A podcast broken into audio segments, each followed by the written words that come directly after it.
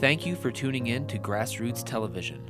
Visit grassrootstv.org for on demand community archive footage, as well as educational, inspiring, and entertaining local programming. A contribution to Grassroots TV allows us to bring your voice to the Valley and to preserve media that will be enjoyed by future generations. Visit us at grassrootstv.org and follow us on Facebook, YouTube, SoundCloud, and Twitter. We encourage you to support all the local businesses and citizens that generously underwrite grassroots programming and play an integral role in nurturing open communication among the residents of the Roaring Fork Valley since 1972. Thank you for tuning in to Grassroots Community Network. Hello, I'm Ira Bedzow, and this is A Good Life, a show that talks about all aspects of human flourishing, from physical and mental health to social and spiritual well being. The topic of today's show is secularism and its relationship with multiculturalism. And I will be speaking with Pastor Jane Keener Quiat, a chaplain at Valley View Hospital, Reverend Charla Belinski of Snowmass Chapel, and Rabbi Mendel Mintz of the Chabad Jewish Community Center. First off, thank you guys for coming in today to talk about this um, important uh, yet sometimes uh, not well discussed topic. Uh, the term secular seems to have many different meanings today in politics. Sometimes it means opposite of religion, as in, I'm a secular person, not a religious person. Uh, sometimes it means something that's separate from religion. For example, uh, the government is, deals with secular issues where the church or the synagogue deals with religious issues. Uh, what does the term secular mean to you, and how do you address these different connotations of secular in your different congregations? I thought about secular if I was just thinking about something that didn't have to do with the church. If I was thinking about the city council or, or, the, or the public school. And so that was secular. Um, the community church was a religious organization, or the interfaith clergy group, you know, that was a religious organization. So I didn't have a value um, attached to them as good or bad. Yeah, I would totally agree, Jane, because I see it as, uh, I, even as someone who lives in, you know, the religious world, I also participate very fully in aspects of the secular world. I mean, they're to me, they're they commingle all the time, yet they are different. I don't see them as in opposition at all. I just see them as as uh, sort of a definition of this one naturally has to do with things of religion. This one naturally does not but it doesn't mean that a religious person can't cross over, and vice versa. Mm-hmm. I fully agree. I think, you know, in the last few years, the word secular, secularism has been used to divide people. And I don't see it that way, and nor is it necessary to be that way. I think it's certain things you do tend to be more spiritual or religious in nature, and certain things tend to be more mundane or secular. Uh, and they're part of everyday life for whoever you are and whatever your occupation or field is and whatever your belief system is. Right. In fact, that's a great point. Most of the time, I'd like to see there be more crossover because the more we try to separately define them and keep keep them apart, as we tend to do with a lot of things these days, the more divided we are. And and it's a really beautiful thing when they can um, commingle, as I said. I think it's, a, it's a, spiritual naturally crosses over into the secular. They're so, not they're not a contradiction, and they're, right. they're not in disagreement with one another. Right. right so this is really interesting because in one respect, you want to say that. Uh, secular and religion is uh, has a complementary relationship, mm-hmm. uh, where religious people can be involved in the secular world or, or secular engagement or involvement. Uh, uh, people who aren't necessarily religious can do be spiritual, even if not religious. Mm-hmm. Uh, the difficulty, um, and I think this is where sometimes the politics and the semantics come in, is uh, religions tend to uh, want to see a person be religious in all manifestations of their being. Mm. Uh, oh, it's yeah. not a matter of being religious, uh, you know, simply in the church or the synagogue and not religious elsewhere. Um, but if that's the case, then even the secular realm, when religious people enter it, they're not compartmentalizing their religious time and their secular time, they're entering the secular sphere as religious people. So, where is that complementarity mm. as opposed to a permeation of the religion into the quote unquote secular? It would be kind of like saying, uh, I'm going to pay attention to the golden rule do unto others as you would have them do unto you, roughly speaking. I'm going to pay attention to that wherever I am. Mm-hmm. Mm-hmm. I was thinking of it too, like I'm a mother um, but just because I don't have kids living in my house right now because I'm an empty nester, or just because I leave my home, doesn't mean I leave mothering behind. You know what I mean? Like you, you enter into the secular world with whatever you bring to it. You know, whatever your whatever uh, your spiritual life is and focus is, you bring that with you, but you can still fully participate in the secular without having that overlay or overt religious. Um, being. I served on the school board for eight years. That was not a place to, you know, talk religion.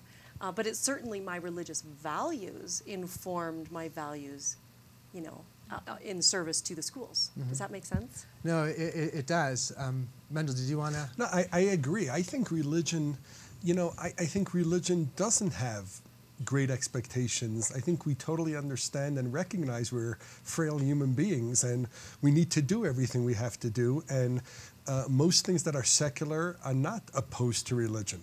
Uh, we eat, that's not, not, not necessarily religious Yeah. experience, although for some it is. but we do a lot of things that are secular and it's, it's mandated by religion. It's, it's religion wants you to live and be healthy and not just, you know, take care of your soul, but your mind, your body and, you know, educate yourself and, and succeed and prosper in all aspects of life. It's sort of uh, the way to do things. So I think religion wants you to thrive in a secular environment and what you do do it fully not that it's a contradiction and you know by extension you're taking your inspiration or religion with you because you're consistent. You're uh, you practice what you preach. You live a certain way so that maybe drives your secular life. Uh, so you know if you're a religious person you hope you conduct your business affairs honestly as well. Uh, it's not always the case, but the goal is that it encompasses all of your life and enlightens and inspires your secular part of your life. So I, I, I hear you, uh, and I agree with you. Um, I would push back and say the vision or the cognitive metaphor I, I'm having when we're talking about religion sec- and secular is of a religious person entering a secular sphere. And that religious person entering the secular sphere of who they are and engaging in that secular sphere as who they are. The difficulty is that secular sphere is not only made up of that one person entering it. There's many people who have very different uh, religious uh, or, or non-religious values, dogmas, premises, philosophies. Um, do you think that that person who comes in uh, into that secular sphere as a religious person, who then engages everybody else, where does their religion play? Do they come in as a religious person? Or do they come in as a religious person knowing that they're going to have differences among the other people that they're, they're working with? Well, part of it would be my religion informs me.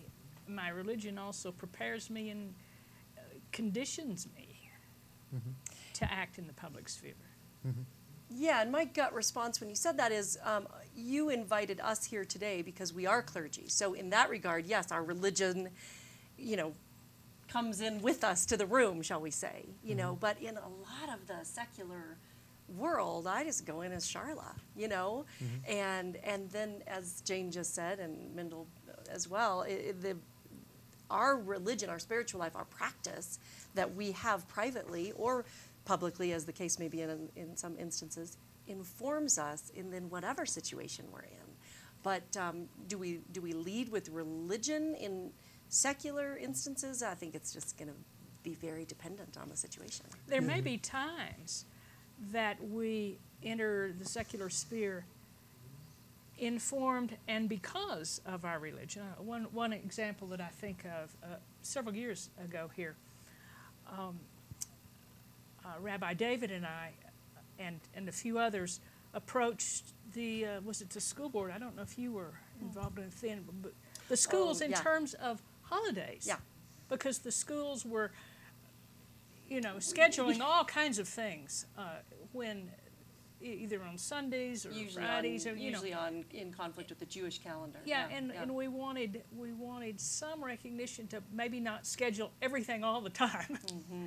you know, during uh, uh, times in particular for religious worship.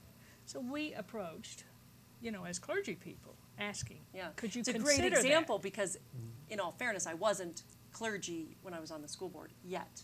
Uh-huh. So Okay. a little different, but even if I had been, um, and been able to get elected, I'm not sure if that it would have even worked. But even if I had been, you all came as clergy members to approach the school board. I would have absolutely had to set that hat, that clergy hat aside, and look at it as a school board member and a representative of the community, of the secular, non-religious community, and have that conversation. So, you know, I think we're entirely capable of setting aside the, I shall we say, you know, leadership hat um, without setting aside, you know, our own religious values in the secular world. Yeah, I think it's interesting. I think most clergy and people involved in religion go into a room and just they're themselves. They whatever Yeah. they do, they do. Yeah. The expectation may be from other people may, you know, feel like they need to say things or do things and not be themselves because someone else is present or a clergy member is present. And you know, people say, "Oh, I don't know what to say." Say, just be yourself. Say whatever you'd like. Uh, nothing's inappropriate. Not whatever. You know, just having a conversation. It could be at a party, at an event, a social event, and just be yourself. And it's it's friendships. It's community. Well, so in, in hearing what you're saying, do you think that clergy uh, are a, has a, have a position apart from their communities, uh, where clergy represent themselves in a certain way uh, that's different than their congregations, and then they can also play the clergy and/or the congregation role, or is clergy a model for congregations where the way they act in their own personal lives and in their public roles sh- should be uh, the congregation should learn from them and, and try and, and be modeled after them. Oh, good lord! I don't know if I want anybody modeling themselves after me. right. That, that's, Oh. a, that's a big burden. And, and and by the way, thank you guys for coming today. You know, I I don't think we ask anyone to model anything we do. I think you lead by example. Uh, as a human being, uh, you know, if you have children, you don't tell them what to do. Uh, you know, the old saying is the best way uh, to educate children uh, by example, and the answer is no, it's the only way. Uh, it's not the, you know, so you just be yourself, do the right thing, and wherever you are, in whatever environment you are, yeah, you hope that you have a positive influence and the positive things that people want to emulate or enhance their own lives. Uh, but I don't think any of us think that you know we're so special out there that uh, uh, people are flocking to us to, to you know copy what we're doing. Have you seen uh, anti-religious sentiment increase uh, in Aspen or Pitkin County or the Roaring Fork Valley? And I ask both as community leaders and as members of communities, uh, not just as people who might be watching television and seeing what's going on in the country or the world in general. I haven't. I think to the contrary. I think people are more, uh, I don't want to use the word more religious, but more spiritual or more, or searching. More people are searching than ever. And because there's so much out there and there's so much confusion, where some, you know, you would think the more options and the more out there, maybe the easier it is, but it's confusing for a lot of people. And there's so much noise and clutter.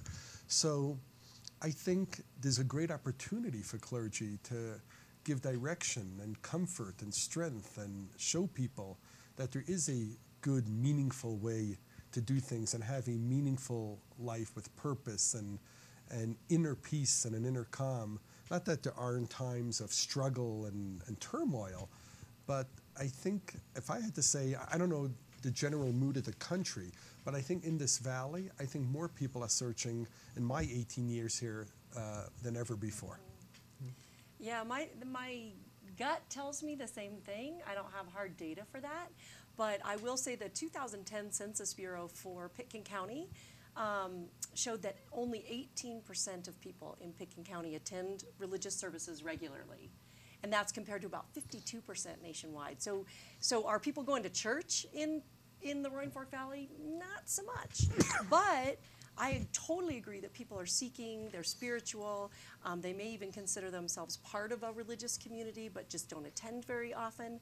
So that was 2010. I'm eager to see the 2020 census because I agree. I think something tells me that people are attending more, they're engaged more in their spiritual communities, and and they want that sense of connection, especially relationships. You know, um, relationship connections, and and I see it, and we talk about it at our um, some of our clergy meetings that churches are growing. I mean, in, attendance is is increasing. I, I don't see a, an anti-religious sentiment. I- I've not, I've not experienced that myself, and I do think people are seeking, maybe more here than other places. Yeah. I, d- I don't know because this is where I've been for, a- for quite a while, and there is a lot of diversity in in where you can go to seek spiritual, so spiritual growth. And another thing I've seen and I uh, here is people may go to one church or they may go to three. Mm. You know, Oh, three yeah. Different. Yeah. There's a lot of. Yeah.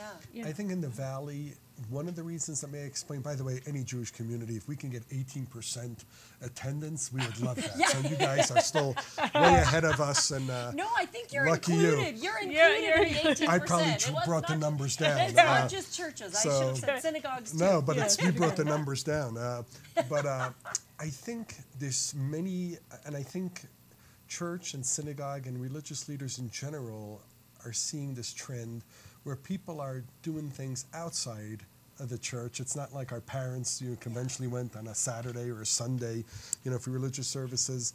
They're expressing their faith in many different uh, areas and many different ways. Uh, and I think the challenge uh, for the clergy community is to figure out how to engage people who may not want to sit in a pew for an hour and a half once a week. And maybe it's taking a bike ride or a hike and having a meaningful conversation. And that's very much what I do, or just you know taking a walk or having a cup of coffee, uh, which can accomplish sometimes quite a bit more if it helps a person where they want to be or go. Uh, and I think we're seeing that more and more. Not that people are, you know, I agree the numbers are probably down in some areas, but it doesn't give you the real, you know, the, the, the true picture of the, you know, the whole event. Well, and you're right. I think that people today want uh, religion to be relevant. And they see it because they want to be out doing good in the world. They want to be serving, they want to serve those in need. They want to serve the least of these. And so, how do we, as religious communities, make it relevant for them? And we do it just like you said. We get outside our walls. Church can't be about, you know, coming to church on a Sunday uh-huh. morning for an hour or synagogue on a Friday night. I mean, it just, mm-hmm. it's got to be getting out into the world. and hopefully it's a, a door into more more activities of a benevolent nature. I know in our in our family, some people are involved in religion, different religions. Some people not at all, and some are very active in benevolent activities in in, in helping the world be a better place and helping helping the poor, So- helping a, a number of people. So uh, part of the, the success of, of you guys as clergies uh, in engaging people would be knowing uh, what they're looking for. Uh, and, and it seems uh, from how you're speaking about it, what they're looking for isn't, not, isn't necessarily a uh, theological or a philosophical satisfaction where they see a problem with uh, deconstructivism or postmodernism, but it's uh, more of a social, emotional, communal need that they have, uh, and that's why they're becoming spiritual and or religious. Um, do you think that churches and synagogues are filling a gap that uh, communities used to have? Like, we no longer have a lodge, or we no longer have bowling teams, so therefore people are going to churches or synagogues? Or is the spirituality based on intellectual reflection and, and, and critique of society as well? That- Again, thank you guys for coming. that may partly have to do with what generation you're in. Yeah. Ah, You know, that's a tough one. I, I think, you know, let's just use this valley as an example. I think people here, maybe we're just jaded, but we want to live the fullest we can live. We want to be the best at everything we can be. We want to hike and ski more and bike more and this and that more. And I think when you have all that and there's a void, because that will that will give you a lot, but there's still a void, and you go searching for how do I fill that? Sometimes, and people it can take decades or years till people come to the realization what they what it is they're lacking.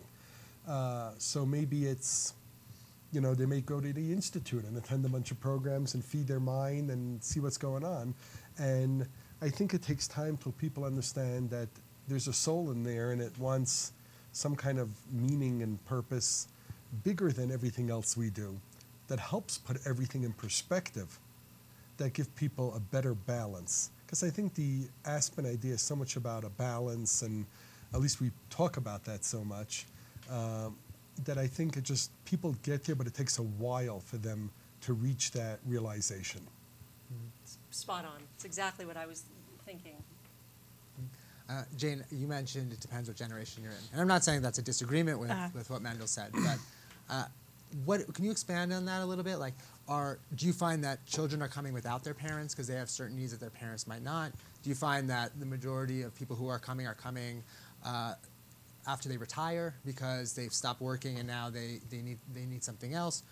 What about the generational differences are you finding in terms of people looking for spirituality?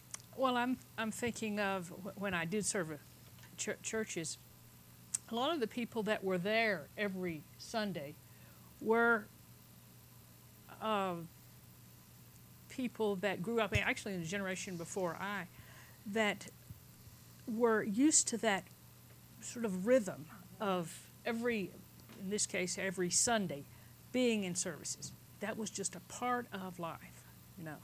I don't see that as much in my children or young, younger people. They may come if it's if they think it's meaningful to them, but but they're not. It's it's not that established sort of habit that this is something I want to do all the time. I'm not saying that's exclusive at, at all, but it's something I noticed uh, as Well, as a that, pastor. uh, uh, we could all probably speak to that just as a reflection of this valley. People are so busy that until you get to that generation, maybe where Yeah. you you aren't as busy, um, it is uh, scattershot. You know, people's attendance is not, you know, every single Sunday, but that doesn't diminish their desire to be there, and it certainly doesn't diminish the hole that I think Right. everybody is seeking to fill in some way. Some of us, you know, have a bigger hole than others, maybe. I don't know, but I think everybody's seeking that that something higher than themselves, and so they find a way to to get there. And I would say that um, attendance is not reflective of people's need or people's seeking. Um, and I think that it's they don't come to church necessarily to well, people come to church for all different reasons. They come, you know, they, they really do. You could interview them all, you'd have 20 different reasons, and, um, and not the least of which is community, you know? And one of the things you might uh, that, that I would I used to see is that the number of people on a Sunday morning is not really reflective of what the church was doing that week. You think Yeah. of all of the people that come through the doors, uh, which I, I used to think about a lot and pray for all of the persons that came through our doors. May they may they be blessed because they come through during the week for many different things. Yeah, it's a wide range. Uh, I'm not sure of the generational impact and what triggers that. There's a lot of studies on that. Uh, but I think people come for, you know, so like you said, so many different reasons. And, you know, from curiosity, I think at the core it's always community, to be a part of something and with be with people. It just feels right and feels good. But there's reasons that I'm sure guilt brings some people, or who knows what, you know. But there's there's got to be dozens of reasons why people ultimately come, and I'm sure that's somehow reflected also in their upbringing, the generation, uh, their parents, their their experience growing up. There's so many different things that trigger how people react. Yeah, I want to go back to what we talked about a little bit earlier with regards to uh, how to negotiate between being, uh, you know, religious but also engaged in the public square. Uh, it seems to me that uh, both the ability to be engaged in the public square and the ability to attract people who are looking for things uh, shows that there's a bit of a difference between theological dogma or premises and the communal or, or religious values that a, that a community has uh, where you can be involved uh, as a person who's part of a religious community with others who are not of the same religious community or even of a religious community at all, because there might be an overlap in values, even if there's a difference in theology. Um, how have you found today in, in working with uh, other religious communities uh, in engaged in community development and social social justice and and, and the politics of, of the Aspen community and the Roaring Fork Valley in terms of where those va- those values in, in your own religion and in the multicultural public square come into play. that, you know, in every everything.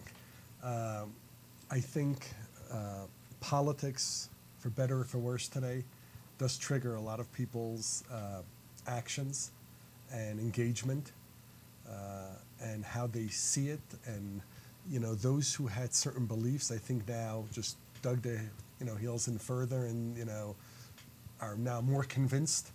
Uh, so I think there's actually more divisiveness in terms of politics, which is why many, uh, many of us probably avoid politics, and it's just doesn't bring people together.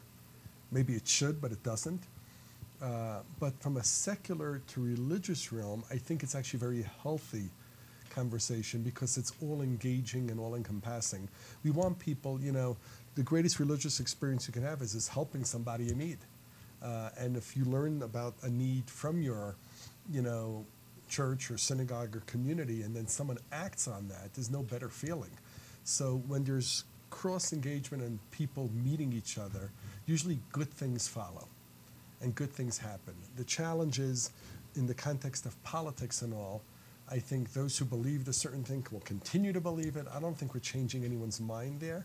Uh, and I think it's probably best to avoid those conversations in religious services. It's okay to have events that are politically centric at, you know, at different times and, you know, weekdays and whatever it may be for educational purposes, whatever, what, you know, however it may engage people. Uh, I think the key for engaging people is bringing them together with our common value around which, eh, you know, I think everybody sitting here at this table would agree one common value would be welcoming the stranger. And, and the way that we do that within our, you know, theological discernment um, is probably pretty similar. And so, really Mm-hmm. allowing people to be who they are, welcoming the dialogue, and um, and getting like that common ground that then we can just say, you know, that's the way you are, that's the way you are, that's the way you are, and we can all agree, for instance, that there's a need we're going to serve Fully. together. Mm-hmm. Yeah. I totally agree, and, and it's it's complicated, but Yeah. it's it's still the right it's way. messy. It's good though. That's life. Exactly. But, but we've come together on things like the homeless shelter or, mm-hmm. or uh, Cradle to Career with the, mm-hmm. with the Aspen Community Foundation when, when certainly of diverse religious viewpoints, but we'll meet each other at these, you know, meetings and, and e- events that have to do And there's with so many- caring for the, caring for this valley. There's, sorry to interrupt. There's so many places where we do meet. I mean, our we, we have so much more in common. People do not see that. They, they see that we have 217 Christian denominations alone in the world and think, well, how can we ever agree on anything? But we, we have so much more in common than we than we think. So And I think in this valley, Ira, there's uh, many people may not be aware of it, but the churches, synagogues, and clergy in general are really unified and respond. We may not meet every week or every day, but when, when there's a need that needs to be addressed, we all come together. We're there for one another, support one another, and it feels it feels very special and very right that that people you know you can rely on others and they'll be there for you. So i believe, based on what you said and, and elsewhere also, that uh, this type of religious intercommunal engagement is a good test ground to create a multicultural public square.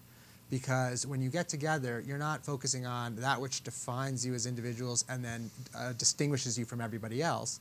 But given your differences, you can still engage in common uh, goals and common mission.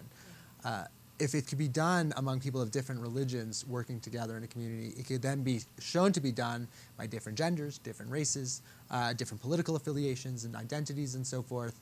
Uh, the key is not talking about how we could agree, but engaging each other on how we can work together, even when we disagree. Well, and part of it would be the different contributions, different viewpoints can bring to a, to a conversation or to and a even when there's right, even when there's disagreement on a variety of subjects, it doesn't hinder the respect we have for one another and the commitment to do what is right and and help those in need and you know engaging and welcoming the stranger and doing whatever we need to enhance and better this valley. Yeah. So it's interesting as we can keep talking about engagement, and these this is something that, that you three do very very well. Uh, is engagement means you have to be able to speak in a way that even when you're coming from a different perspective, someone can understand where you're coming from. Uh, that takes an act of translation uh, from your world to somebody else's, which enriches your own world also because you now have to find new ways of saying the same thing, uh, in a, but also in a way that broadens what you're saying to incorporate others as well. Uh, it- it's very exciting to see that, how we can talk together in, in, in this important way. And that key to that is is listening. We may have our feels and opinions, but listen to what others are saying. Without formulating a thought in your head while they're talking. Which That's is hard. hard to do. Very hard to do. Yeah. Uh, Jane, you said that uh, you worked uh, as a chaplain at Valley View Hospital. Yes. Uh, how is your work as a chaplain different than as a, uh, a, a reverend or, or, or a leader of a church? It's different in that the hospital is a secular environment, but the hospital has created a space for spiritual care. Knowing that spiritual care can come from many different directions, different different approaches, but we're in, in a way it reminds me of, of uh, what uh, this sort of definition of secular was as creating an environment for interfaith, an environment for diversity. So we we enjoy that diversity of spiritual traditions or no tradition, you know, with with patients. But what we do is offer a kind of offer a space for a patient to talk about whatever they need to talk about. It mm-hmm. may be religious, it may not be religious. They may welcome you because you're a clergy person. They may not care about that at all. They just or they may, talk. Yeah, or they might be a little anti-religion, you know, and then you have to kind of go. It's okay. It's absolutely okay. We're here, you know, to, to listen to what you might need to talk about. You know, what it what can be a part of your healing. So going from a church where I was a United Methodist minister, and you know, in, in that role in, in a church, I'm not in that role at all. That's only a background that, that gave me the opportunity for more training to sort of be an open container for people to work with. Have you found, and, and this is for Charla Mendel as well, have you found that uh, when people are in uh, struggle, whether it's uh, with, with medicine or, or elsewhere, uh, they have trouble reaching out to spiritual leaders, um, or has it become easier for people to speak to spiritual leaders, whether it's chaplains speaking to people not of their faith, or or go, going to churches where they may not know someone or they would know someone? Has has spirituality been, or spiritual leaders, I should say, been a resource uh, that people are recognizing more and more today? They better be. Uh, we hope that's, so. That's the purpose. I mean, obviously, you want to make people as comfortable as possible that they can open up and share what's on their minds. Because once they're comfortable, they'll talk. And I remind myself sometimes in meetings is just listen. They, there's a lot to get off. People have a lot to share and get off their chests. And uh, but I think it's uh, I, I can't uh, overstate how important it is uh, to make give people a sense of comfort that uh, whatever they say is okay. We're not judging them. We're not whether it's good or bad. And you know, because a lot of times when there's problems, there may not be a solution, but talking about it at least give pe- gives people a sense of comfort that they've you know dealt with it. Yeah, I, and I would say uh, Snowmass Chapel, especially, and I can only speak to that uh, as far as my experience goes, but um, tends to be a place where community members, whether they're a part of the congregation or not, do come for help, either through you know grief situations or crisis, or and and I think you know we've developed kind of a culture there of caring for the community in that way, so people do feel comfortable coming.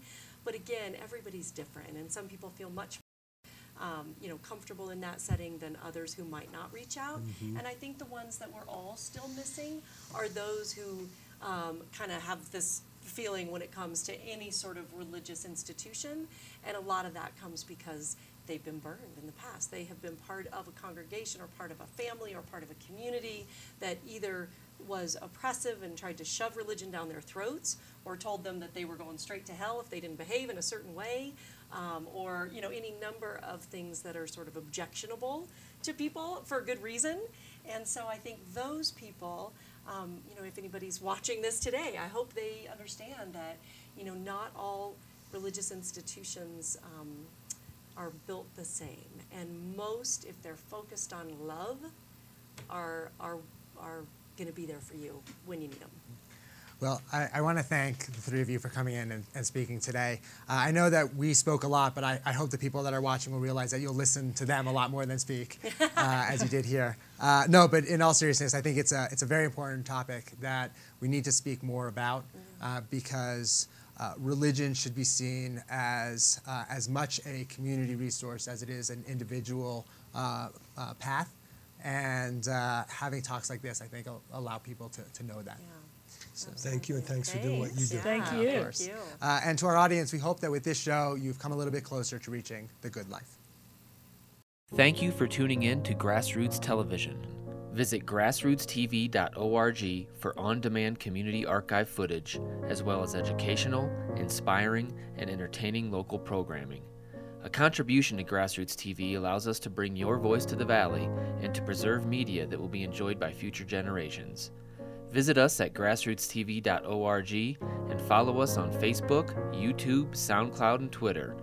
We encourage you to support all the local businesses and citizens that generously underwrite grassroots programming and play an integral role in nurturing open communication among the residents of the Roaring Fork Valley since 1972. Thank you for tuning in to Grassroots Community Network.